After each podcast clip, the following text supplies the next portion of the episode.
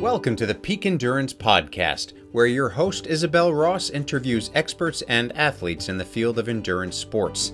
Isabel Ross is a three time Australian long distance mountain running representative at the World Championships with a best finishing place of 10th female.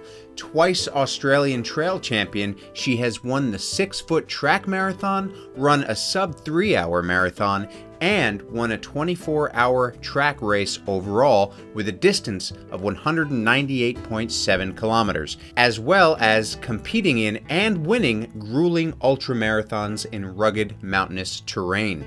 Isabel has raced all over the world, including participating in the notorious Barkley Marathons. Isabel is an Australian and USA accredited endurance coach working with athletes of all levels and is a certified UESCA ultra running coach. She's also a personal trainer and podcast host.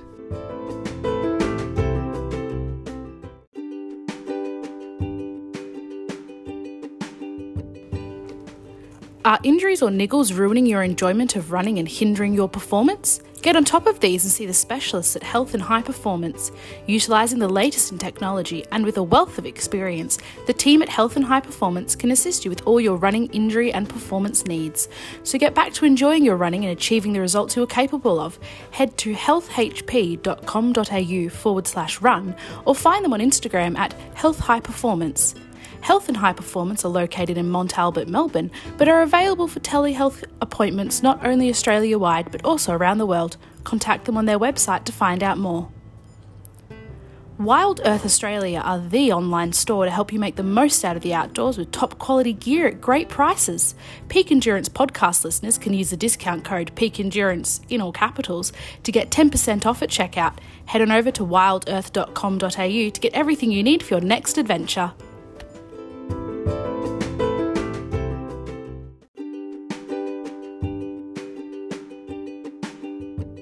Hello and welcome to the podcast. Episode 120 is another interview with Luke Nelson, chiropractor at Health and High Performance. In this episode, we discuss hamstring tendinopathy.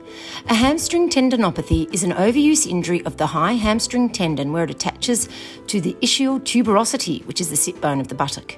Typically, this condition occurs in runners who have suddenly increased their training volume and or intensity or started hill running.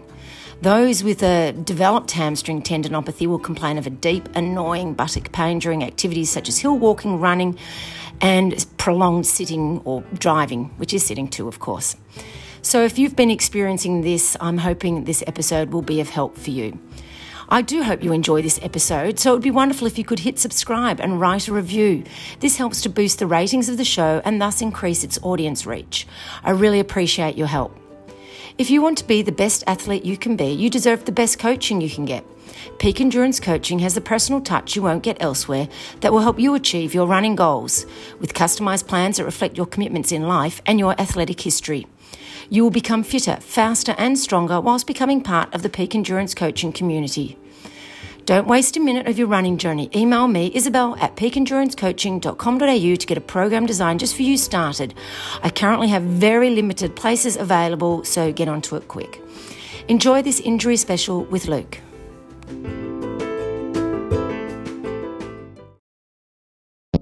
Hey, it's Tom, and I'm back with some more thoughts today. This one's just a quick one.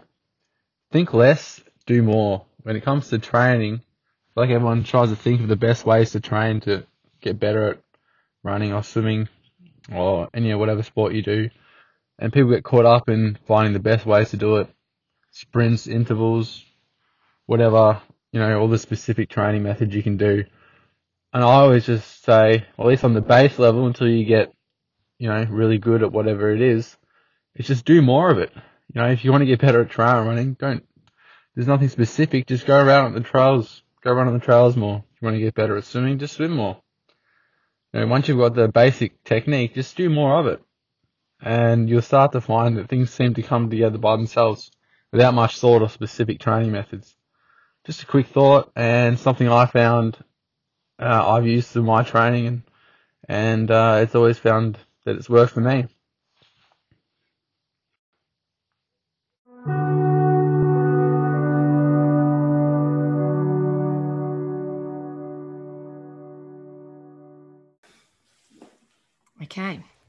Hello and welcome to the Peak Endurance podcast. And once again, um, I am welcoming Luke Nelson onto the podcast. Hello. Thanks, Isabel. Yes, yeah, great to uh, great to be on again. And and uh, uh, again, we're, we're, ticking off through these uh, these injuries. We've got another another tendinopathy today. We, have spoken about uh, about Achilles tendinopathy in the past, and and uh, now yep. today we've got we're going a bit higher up into the into the buttock there, and, and talking about. So we're going to talk about all things hamstring tendinopathy. And and it is a, quite a common one um, for runners, and I certainly hear often about it through friends and so on that people are struggling with with hamstrings and it tends to hang around for a while. So i think it's a it's a good one for us to go over and, and try to help people with. Yeah it is look it is a particular nasty one. It's probably probably out of out of all the tendinopathies if you'd, if you'd ask me which one i would i would rather not get uh, i'd say it'd probably be this one. Um, probably because yeah. it, it it's uh, well it just tends to interfere with life a lot you know we, we mainly because around the, uh, the the discomfort that it can get when sitting uh, and, and that's where mm. if we mm. look at, you know, some of the, in fact, you know, last year during during lockdown, I, I saw when we had our lockdown, most most restrictive lockdowns here in, in Victoria and Melbourne, I saw so much hamstring tendinopathy. It was like a, a, plague of it. Uh, and uh, oh, wow. it was a lot of that was actually centered around uh, the amount of sitting time that people were doing because I saw this this was popping up in not just runners but also uh, non-active people, um, and uh, and because they've just been they've been sitting for so much more than what they they used to. So it's it's really um, can be a you know a, a, frustrating one to deal with for, for runners, but also uh, non-runners alike, and, and even in gym goers as well too. Um, and, and, if we look at you know some of the common symptoms that people will will describe with this, it's it's a pain that's really quite high up into the the thigh there. You know, the, it's almost at the crease of the buttock. So people will point usually with the fingers and say, "Ah, it just hurts right up." Right up around around that area through there.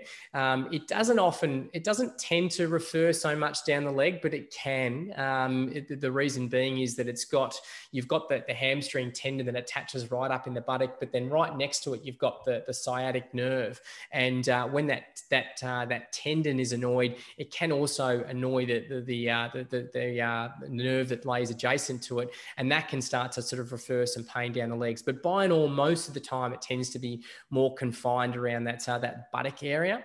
Uh, things that tend to aggravate it and annoy it are sitting um, for the runners, it's hill running. So we were running uphill, uh, and that's sort of putting a bit more tension and compression on that, that hamstring tendon there.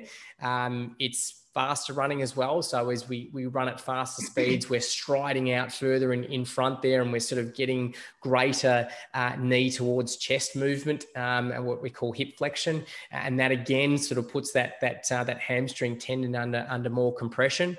Uh, and then we've got again in the gym, so moving away from the from out in the, the running track, we've got things like squats and, and deadlifts that, that can create uh, again that that compression. And that's where we think that, uh, and, and, it's still a condition that's that hasn't had a lot of research into it, but we we think that um, the, the current line of thinking is that it is the compression of the, the hamstring as it attaches right up into the into the buttock bone, into the sit bone and and what makes that hard mm. for for runners is is because we often don't as runners we often don't have a lot of padding around our buttocks so you know being often often more a slender build uh, and unfortunately then we're, we're sort of more uh, prone to to that that compression and the agitation because we don't have the over you know any overlying fat or a lot of muscle to protect us as, we, as we we sit down um, and with the sitting, it is often worse on sitting on you know harder chairs. So like sitting on a mm. plastic chair or or you know uh, um, uh, you know it's something that just doesn't have any cushioning on there will, will tend to uh, tend to make it a lot sorer.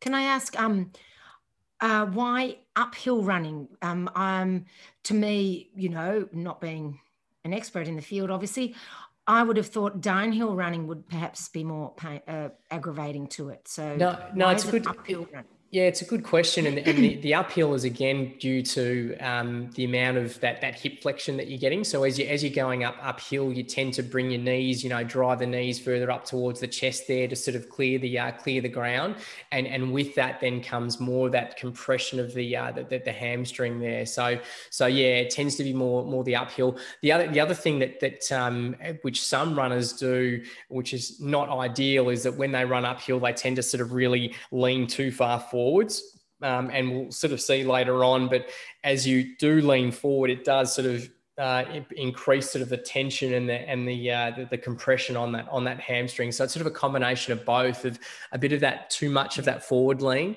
uh, and then um, with the, the, knee coming up. Whereas when you're running downhill, you do tend to be more upright and sometimes even leaning backwards a little bit. Uh, and then with your, your strides, you're not bringing the knee up towards the, the, the, chest so much. There is still there can still be overstriding. So yeah, don't you you are right there. And some some people with this condition also find downhill running quite sore on it as well. Um, it's just that, uh, and, and, so usually when we're managing these, we're getting people to try and stay away from from hills because uh, if you know what, what goes up must come down, and and, uh, and and vice versa. So we do tend to get people running on a, on a flatter ground with these. So you know, whilst we're cutting out the uphill, we're usually cutting out the downhill as well. Um, but um, but yeah, it usually due, is due to bringing those uh, the, the knee up to the uh, the chest. The other thing that tends to tends to aggravate these as well can be stretching, um, and so we can see this in people that have um, you know done something that's uh, that does involve a lot of stretching. So, for instance, if a, a runner has decided to uh, to take up uh, yoga, you know they've added yoga into the mix, or you know Pilates where they've, they've got to bring the uh, you know the leg um, straight up, and uh, or they've decided that oh I just I need to improve my flexibility. I'm going to do a lot of you know toe touch stretching, those sort of things, which put a, a lot of sort of um, pull and, and potential potential compression on that uh, that hamstring tendon there um, will, uh, will, will can aggravate it. Um, and so these are some of the things that we do tend to find, you know, with the the uh, increase in stretching, the increase in sitting time, especially on a harder chair, uh, the running, obviously, and then in the weights, things like with the deadlift. So, as you, you know, good good example through here, you can see how that's uh, in that position, the bottom of a deadlift there puts a lot of that pull on through that uh, that hamstring tendon, and certain medications as well. And there's other things in terms of hormonal influences as well, which can which can make people more prone to uh, to to uh, developing this uh, this hamstring tendinopathy. So a few things there that we see, and then you know, like like we, have previously discussed with all our, our other um, running injuries, is you know, there's lots of things that will go into a into a running injury, that lots of things that will contribute to it. So you know, looking at what your stress is like, so you know, your workload, your training, um, how that's uh, that's been managed, um, your recovery, you know, what that's like. Obviously, poorer recovery can can increase the stress on your body. Um, you know, stress in everyday life, obviously with lockdown happening at the moment, and, and like it has in the last year and a half that can be quite a stressful time for people. So that can actually contribute to these uh, these things forming.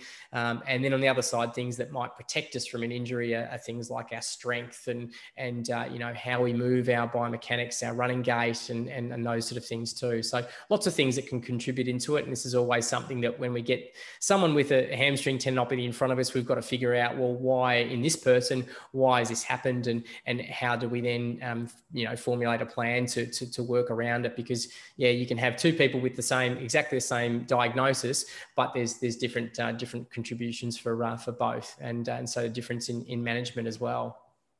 Um, and, if we have, noticed yeah, some yeah, people. Sorry. You were saying about previous injury that some people have a tendency for it to be a recurring injury. Do you yeah. find that that happens a bit too?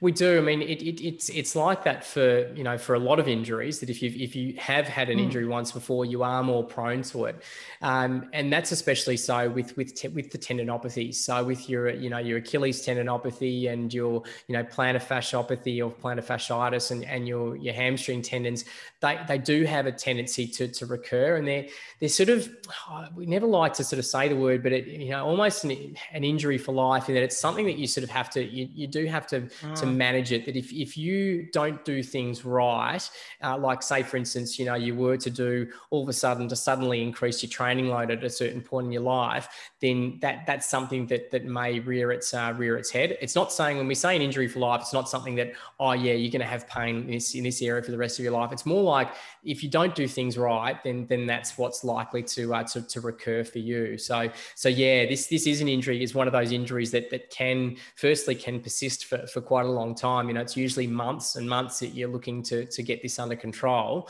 um, and, uh, and and then it can recur at a later a later stage. Um, unfortunately, fortunately with this, and, and we'll talk a bit more about that with the, the running, but it is it is often an injury that you most of the time that you can run run through. You know, you can continue to train with it as you you're getting on top of it. So whilst the pain might might persist for, for months, uh, you, you are able to to run and, and do things things in that uh, in that time, and often get to you know your full full performance and being able to do everything, but just more just with this niggling pain that's in the uh, in the background there. So yeah, it is it is a, is a, something that can that can recur. Um, if we have a look from a, from our, our point of view when we're dealing with someone with uh, with you know buttock pain, there, there are a number of things that, that it can be. So we firstly want to want to actually get an accurate diagnosis and make sure that that's that's what it is. Um, there's a number of things around that area, uh, such as issues at the hip joint, uh, and then we've got nerve issues as well. So you know where there's potential back problems uh, or some nerve entrapment issues that might be occurring in through the buttock there. Some of those things that that can um, uh, or, or um, make it look like a hamstring tendinopathy. And sometimes people might have multiple things happening at the same time. So you you know people are more than uh, more than within their rights to have more than one problem. So uh, that's always something we try and try and tease out and make sure that it actually is a hamstring tendon that we're dealing with. Um, and usually the ways that we, we figure that out is you can often pick it from the symptoms. So if someone's had, you know, a, a particular aggravating activity, um, they're, they're, really sore specifically on the pot, on the spot, what they point to, um, and uh, and then there's a few sort of tests that we use to look at, you know, typically like doing a hamstring stretch. You know, they can feel it right at that particular point. Uh, then it's it's it's you know they're usually pretty easy to uh, easy to pick up with uh, that it is a hamstring tendon tendon problem. So if we now sort of talk about talk about some of the things that that uh, that can be done for it. So we've obviously got our diagnosis and figured out that yep, it's hamstring hamstring tendinopathy. We have a look at some of the things that uh, that we want to uh, how we want to rehabilitate it. So hamstrings are obviously a big part of it. You know, we're, we're uh, that, and that's often what we find when we're doing. You know, we do a lot of strength testing in our in our clinic, and when we're dealing with these, we often see a, a, a lack of strength in the hamstrings. Now, whether that's happened before the onset of the tendinopathy or whether that's happened as a result of the tendinopathy we, we don't know. Obviously we can only see what's happened on the right there on the on the spot. I, I, reckon it's probably a bit of both. I think a bit of both can contribute to it. So you may have had some pre-existing weakness there before and then it, it then got worse as you uh, as you develop the the, the tendon uh, changes um, but yeah, a big, big part of the, the rehab is actually getting that, uh, working on that hamstring strength and, and getting that up. And, and also, whilst you're doing that, whilst you're stressing those hamstrings, you are also stressing the tendon as well. And we know with, with tendons, they like, they like load. Um, they don't like to be overloaded, but they don't like to be underloaded. So we've got to sort of make sure we hit that, hit that sweet spot there. So a lot of the exercises we're going to choose are going to be uh, based around that, the hamstrings. Um, so earlier on in the piece, when things are really irritable, uh, so if they're really cranky and you know people can't do much for them, they can barely sit down. Uh, we like to use uh, a particular type of uh, exercise called an isometric exercise, and that's where we've um, we've spoken about that in our previous talks. But basically, that's a is an exercise where there's just no no movement, no change in in you. You're basically pushing into into something there. So uh, and the, the, muscle's not lengthening, the muscle's not not shortening.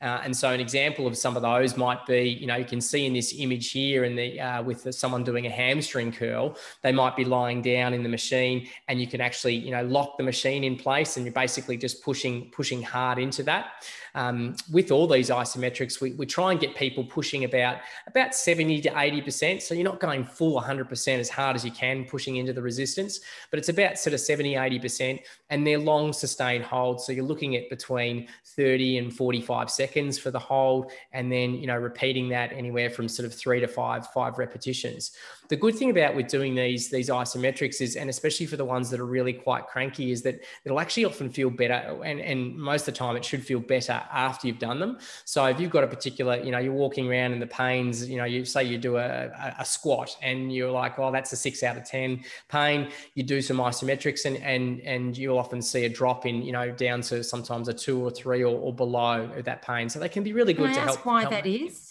Yeah, is it's it's a sort of a complicated mechanism. We don't know exactly why that's the why that's the case. Um, so that's the the, the honest answer. Um, the why why that it might be, um, you know, that potentially with the, the, the contraction in in through there. I mean, in, in, its simplest sense, is making that tendon happy, or it's almost desensitizing it temporarily. So that's where where it, it may play a role. Um, but we find that that that's um, what we call analgesia. So that the window of feeling quite good, that can actually last for, for some people can last for a few hours after they've done some of these isometrics. And so these isometrics so can is be it done. Something you could do before you run.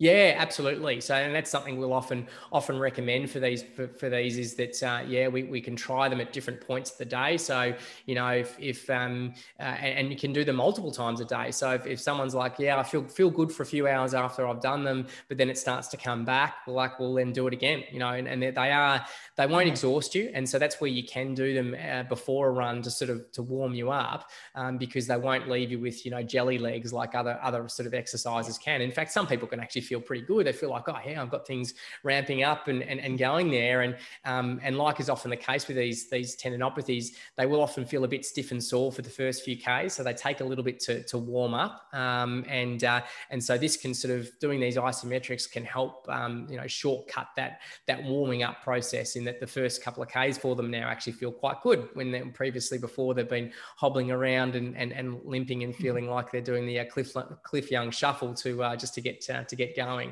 So yeah, it's a good it's a good question, and yes, they can be done before um, before a, uh, a, a run.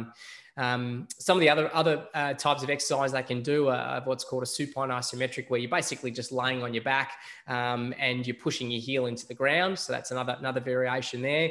You can also do that whilst you're standing as well. So you can stand and sort of drive the heel into. So if you think about you're standing on top of a gutter, you can sort of bend the other knee down a little bit and then pushes push back into the into the gutter there so you're getting that hamstring going getting that anything that basically yeah. gets a contraction in the hamstring is going to be working well for this um, you can do like a, a bridge um, where you're bridging in between, you know, a, a couple of different, uh, a couple of tables, um, a glute ham raise, which is uh, a bit more complex. You need a bit of gym equipment through here, but we can see on this, uh, the image here where you're, you're doing a, a glute ham raise on a glute ham raise machine, but you're just simply holding it into, into position. Uh, and then we've got Nordic isometrics. So Nordics are, Nordic curls are where you're kneeling on the ground, you've got someone holding your feet, and then you basically lower down to the ground there. Uh, with a Nordic isometric, you basically just, you know, you have someone holding you, but you just hold the position. So just holding that, that hamstring contraction there. So as we mentioned, you know, 30 to 45 seconds with, with these uh, and reps, you know, anywhere between sort of three and five reps of those. You can have a bit of a rest for 30 or 60 seconds between each, uh, each one, um, but they can work well. Some people don't need these. Some people people find that they actually can make them worse. Um, so if it makes you more sore, I probably won't won't use those. Um, if it's not too irritable, not too angry, then and and you know people have got sort of minimal pain when they're running. I, again, I, I, often won't uh, won't worry about going on with these. I'll, I'll often move them onto the next set, which is or the next type of exercises, which is is you know strengthening, working at getting that that strength back in through that hamstring and the uh, and the tendon. Um, and some of those might be uh, doing a hamstring curl. So that's, you know, laying on your tummy and, and you can use your either doing it in the machine. Uh, so before the isometrics is more just holding it in position. Uh, with a curl, you're obviously getting it, just moving it back and forth. Uh, always go for single leg as well. So single leg to make sure that you're working that, uh, that, that one leg at a, at a time. Make sure the other one isn't, isn't compensating for that. Uh, you can use a band for that as well too. So using the band, tie that to your ankle and just bring that, bring that back and forth. Uh, then we've got a full Nordic. So, uh, you know, before we had the hold, so this is just going down into a full Nordic position. And why why these we tend to use these earlier ones is because they don't involve much much hip bend. Because remember how we mentioned before that in the sitting position where your knees coming up towards your chest, that tends to, to aggravate the hamstring tendon. So for these early strengthening and for the, the more irritable ones, we try and keep sort of the, the hip as straight as possible with a lot of these exercises. So we don't have a lot of, of, of hip flexion.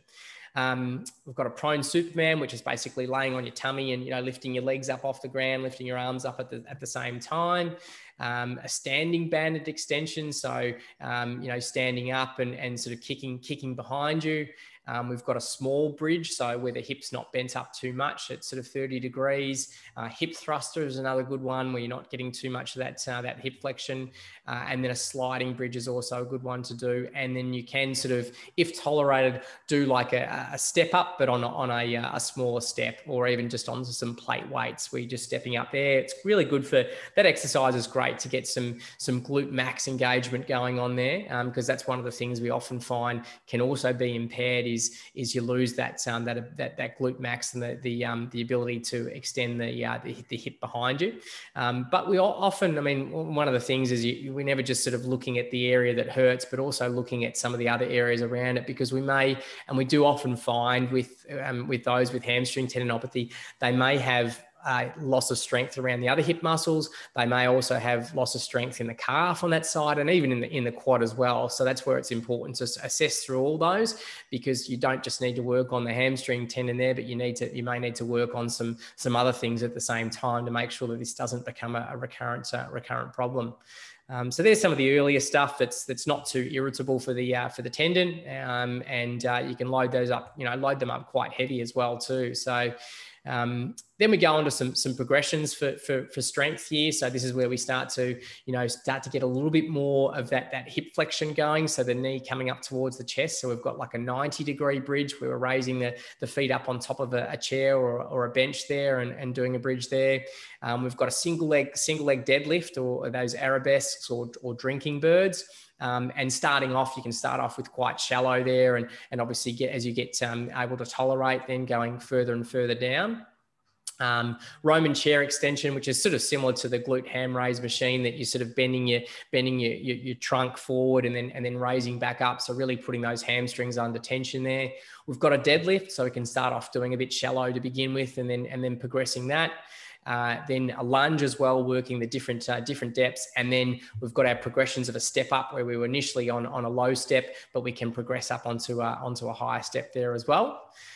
And then going on from that, so we've had our sort of our easier stuff. We're starting to challenge the hamstring a little bit more, and this is where we can go on to some more of the ballistic movements, so some more rapid and plyometric stuff, which is which is really quite challenging on that that hamstring tendon. Um, so we can do what's called a hamstring ta- tantrum, which is basically do that on a Swiss ball or a band, where you basically you know imagine a kid or a toddler on the floor, you know, banging their legs against uh, against the uh, Swiss ball like or band there. Yeah, it's a it's a good one. So uh, that can be a really good one for to create that rapid rapid contraction in the uh, in the tendon there. Um, then we've got kettlebell swings as well, nice and explosive through there, really getting that so that fast movement. Um, we've got some counter movement jumps where we're sort of squatting down and then exploding up into the air as as quickly as we can. Um, step jumps, so jumping up onto you know box jumps or step jumps there. Um, broad jumping, where broad jump is is where you're on two feet and you're trying to jump as far forwards as cover as much distance as you, as you can. Um, bounding is when you're doing that on one leg and you sort of go from one leg to uh, to the other. They're sort of quite an advanced movement, so not not for the certainly not mm. for the beginners those ones. Uh, and jumping lunges again, not certainly not for the, uh, the, the beginner. If you look at the, the air time that this guy's getting in this image here, it's it's quite a, a big uh, quite a big load, especially when you're really landing down into that that, that hip flexion there. Um, that uh, that in fact, I've, I've seen patients that have done this particular exercise and, and have actually triggered their, their hamstring tendinopathy. So, um, but uh, but in the right dose, um, it, it, can can be very good for it to uh, to, to challenge and, and, strengthen it. So there's sort of some of the, the, the, strengthening exercises and sort of the progressions that we'll use for for um, to strengthen that the hamstring and, and the tendon. So you can see there's quite a lot of selections that you can you can go with there and yeah. I, wouldn't do I wouldn't do all of those I'd, I'd, pick sort of pick a couple out of those and mix it with some you know some other things that you need to work on at the same time um, but then gradually working up to more of these uh, these ballistic movements as it uh, as it can tolerate so we spoke about before, you know, we bring up the image before of, of, some of the things that, that tend to uh, tend to trigger it, and, and so these are some of the things that we you tend to modify. So you don't often don't often have to cut things out completely and saying, you know, you need to stop sitting, but you may need to reduce your time sitting. So if, you know, for work, I, I always tend to encourage people that every you know every hour should be getting up and or 45 minutes getting up and having a bit of a move around anyway. Time away from the screen refreshes the mind and, and gets the body moving a little bit. So especially for for, those with hamstring now, can I ask a question? Hmm. Some people, um, when they have this hamstring tendinopathy, like to get a, a, ball and stick it under their butt and sit on that. What What's your opinion on that one? Glad you asked, actually, and that's uh, that, that's something I, I, don't tend to advise doing because again, uh, we yeah. tend to find that poking at poking at tendons just tends to make them a bit sore. So you can you can use for that self massage. You can work uh, around the site, but not directly, not directly over it. So you can work through the rest of the hamstring. So you can use, you know, massage gun or foam roller or, or, the massage ball through the rest of the thigh, and you can also work in through the the, the, the rest of the buttock with with those sort of things. But in terms of where that hamstring tendon attaches up into the into the the, the sit bone, uh, I'll tend to get people to, to avoid that. So yeah, don't don't uh, don't do that on the, the buttock there because it can it can annoy it. And that's a couple of things. Look, some of the, the, the two two things I find that people do often get wrong with these is that one they're either you know vigorously massaging it themselves and, and it's not getting any better. Um, in fact, it can be getting worse. Or two is the other thing is they've yeah. been stretching it, uh, and that's where again we yeah. sort of want to move away from from stretching it too much. Um, and so when it comes to doing things like yoga positions or um, you know Pilates or, or gym based movements, we'll try and modify those activities so you're not going you know as deep into the into the movement there uh, to save save that that compression on the uh, on the, the, the tendon. But but stretching is never really a big part of, of getting this uh, getting this well. Um, we sort of want to try and limit that as, as much as as much as we can. So um, so yeah, that's what we've got our triggers. You know, the two biggest things we want to try and modify are the sitting time, um, making sure that also that you're sitting on uh, you know a cushioned uh, cushioned chair, so not sitting on harder chairs there. So that might be putting putting some extra cushioning down on your work chair. It might be might be getting a stand desk, you know, a sit stand desk. Um, mm. and uh, I mean, the worst worst ones are these that I've seen are, are people they they can't even sit for more than five minutes without it hurting, and and they're really nasty ones. So you know, for them, they've got no choice but to do a, a stand desk, and uh, obviously that settles down, then they're able to sit a bit more. But yeah, when these get really really annoyed, um, they're not uh, they're not nice to uh, to sit with. Um, and that's that's one of the one of the challenges I mentioned before. You know why why I don't why I would not like to have this myself is because it, it affects sitting. And, you know, we, we sit for so much of our lives, you know, for the, that be for most people for work, uh, you know, that's commuting in the, in the car, we sit for entertainment at home. Mm. Uh, and so there's, there's, yeah, lots of, lots of ways that this can impact not just your activities with your running, but also affect your life. Um, and that's where it can get, you know, really uh, quite challenging and, and sometimes even a bit depressing for, for patients with this condition as well, because yeah. it just impacts in, in so, into so many, uh, so many things. So that's why it's a particular nasty one. Um, and here we see an example of, of something that, you know, a lot of runners will will do to manage this, the old, uh, you know, leg up on a bench and and uh, and bend down to, to touch the toes. And, and it might have it might have a feeling that it needs to be stretched, but it, it uh, but the stretching will not, uh, will not do it any good. Um, we talk about you know some of the other ways that we want to manage this and we you know we always talk about running loads and making sure that we get yes. that right making sure we don't get those peaks and troughs where you're doing too much one week and then doing nothing the next week. So we want to try and you know find a, a level that's suitable for you where you can manage that that tendon. You know it's okay to have some discomfort there around that four or five out of ten in, in the tendon there. And so long as it's not going above that we can continue to progress the the, the running. And that's where having a, a good a good coach is invaluable here to make sure that they they they keep you on track and and uh, and keep mm. that um, you know keep those running loads consistent and and gradually building up and whether you need to have a bit of a rest then then uh, programming that in there as well too. Um, so really important with the, the, the running loads.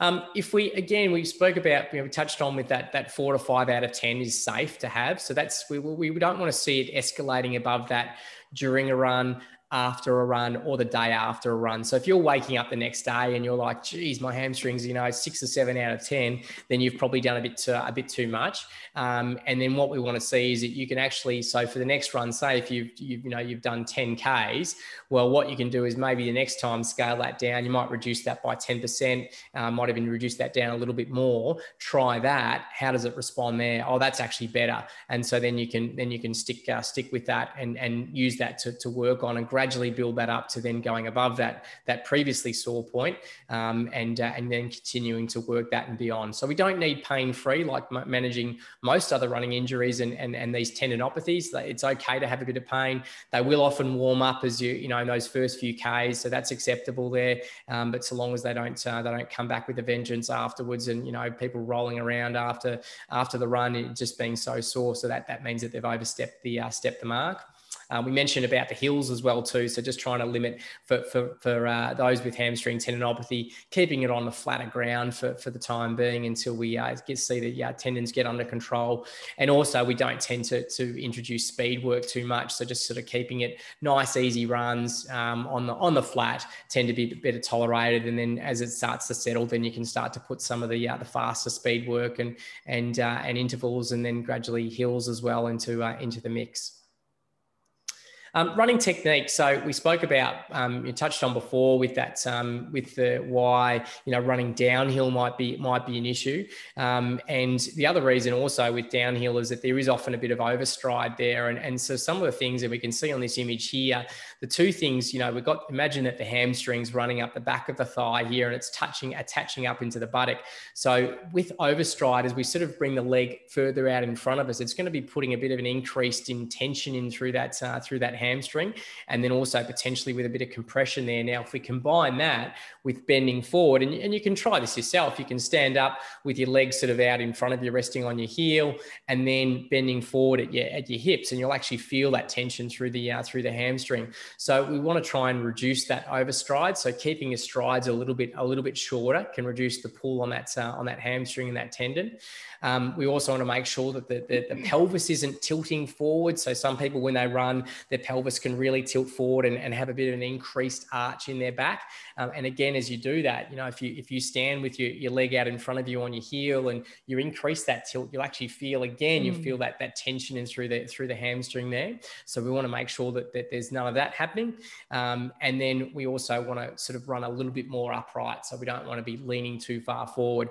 And and look, some some people with um, with the, the hamstring tendinopathy, sometimes we see some of these faults, and and so we we work on you know work on these. Other times we don't see it at all. You know, we look at their technique and think, well, that's actually pretty good. There's nothing that we need to we need to work on there. So don't think that just because you've got hamstring tendinopathy means that you've got any of these uh, these running technique issues. It doesn't mean that at all. It's it's again, it's something we assess if you've got it if you've got you know a little bit of an overstride then we can we can reduce that reduce that so there's some of the things that we want to look for for uh, for running technique wise um, and so, you know, just to conclude and, and, wrap it up, some of the things that we look for with with uh, um, the hamstring tendinopathy. So, firstly, we want to make sure that we've got our diagnosis. You know, is it actually the hamstring tendon, or is it one of those things around it? Um, also, getting a really thorough assessment to make sure that you know what's your strength like in that area, what's the strength like in the rest of that leg. Um, also, looking at some of those other factors we we spoke about before about what what can be contributing to your particular issue. You know, have you just done a whole lot of sitting and and and or have you just suddenly increased your hill work? Um, you know, is there a lot of stress happening? Your, your sleep hasn't been great recently. So looking at all these things and figuring out why for you this is uh, this has happened then we want to progressively strengthen, so especially some hamstring targeted exercises. So isometrics for those that are really angry, uh, and then those those progressions um, uh, for, for the exercises uh, with gradually adding more of that uh, that hip flexion there as it can uh, can tolerate it, and then working on to some more ballistic and, and those plyometric exercises. Um, we want to try and limit those aggravating activities. So things like sitting for long periods of time, sitting on hard chairs, and also try and stay away from the stretching on that and, and also the self massage directly on that area, as you, you pointed out before, Isabel. Uh, and then also consider, you know, is there, there running running gaits, uh, um, running technique changes that need to be made that may potentially help and also looking at your, your running loads as well and making sure that you're not, uh, you know, that you can keep a consistent amount. It's okay to run with a bit of discomfort there, um, but not pushing through into into too much pain uh, and not, you know, running three one three times one week and then no, nothing the next and just this this up and down seesawing. So. Yeah there's a few that sort of the key points that that we have for um for for those with uh, with hamstring tendinopathy. I just thought I'd um, um, sort of, you know, focus on a couple of those points. Now, when you talk about progressively strengthen and I think we need to really highlight the fact that it's important to continue that strengthening work after it's resolved, because otherwise um, it does become a recurring injury. Am I correct? Absolutely, yeah, you're right there. And I think that you know a lot of um, a lot of runners when they well, this is and this this is across the board really with with any sort of injury, yeah. it, it's something that you know will often benefit you to continue to to work on that. And that might be you know whilst you're recovering from the hamstring tendinopathy, you might have a number of hamstring focused exercises, but post you might only you know you may have just one or two you know or you may cycle them. And this is again where it comes to a, a good uh, you know good strength coach that can can sort of work out how much is enough. And and uh, uh, and it's something that i mean you know building strength takes months and months to you know to, to, to get that up. And and so you know the pain with these can often disappear very soon, but that doesn't mean that you've got your strength levels up to, to where they need to uh, where they need to be. Um, and if there's that sort of continual deficit, well, as you as you so rightly pointed out, then it can a lot uh, a lot easier um, return. So yeah, it is something that I always do try and encourage people to keep something up after the, after they've you know they've recovered and and even if they have regained full strength, it's good something to keep going to maintain that good level and make sure that they don't that doesn't drop down again and the, and the tendon becomes uh, cranky. Good point. Yeah, I mean, I've, I've noticed that with people, and, and myself included, that you know, once you start to feel better, you kind of think, well, I'm, mm. I'm golden now, and you, and you forget all about it. But it really is important to keep focusing on developing yeah. your strength.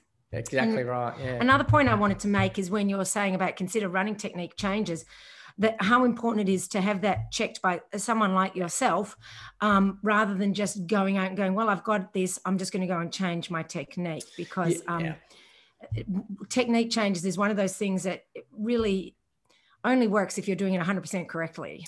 That's right. And, and like I said, just because, you know, you've got this condition, you've got hamstring tendinopathy, doesn't mean that you've got these, you know, these running technique right. uh, issues. So yeah, you don't want to be changing something if, you know, there's the old saying goes, if it, if it ain't broke, don't fix it. So um, yeah, obviously as part of a, a, thorough assessment, making sure that well, what is exactly wrong with you and then what needs to change yeah. and, and formulating that, so that, that plan from there and how you implement those changes as well too. So yeah, very good point. All right. Well, thank you very much for um, sharing once again your knowledge with us. I'll have to go back and check and see how many times you've been on. I don't know. Record, lost, sure. lost, count. I don't know whether we're, we're five or six now. I actually can't recall myself, but it's always always a pleasure. I, you know, I, I, I, love. You can probably tell I love. I love. You know, speaking about what I do. I, lo- I love. I love. You know, seeing runners and, and helping them get back out there or, and, and keeping them out there. So, um, yeah, we'll we'll, uh, exactly. we'll, we'll keep going. Yeah. Unfortunately, as we pointed out before, there's lots of things that can go wrong in runners. So lots of different injuries, and so we'll keep we'll keep working our way through the uh, through the list. That's right. And certainly, if any um, listeners have any particular injuries they would like to have us focus on, do comment and, and let us know because then we'll get to it quicker. I'm sure we'll get to it eventually, but yeah, absolutely. that way we can get to it quicker. Excellent. All right. Well, thank you, Luke. Appreciate your time. Thanks, Isabel. Thanks for having me on again.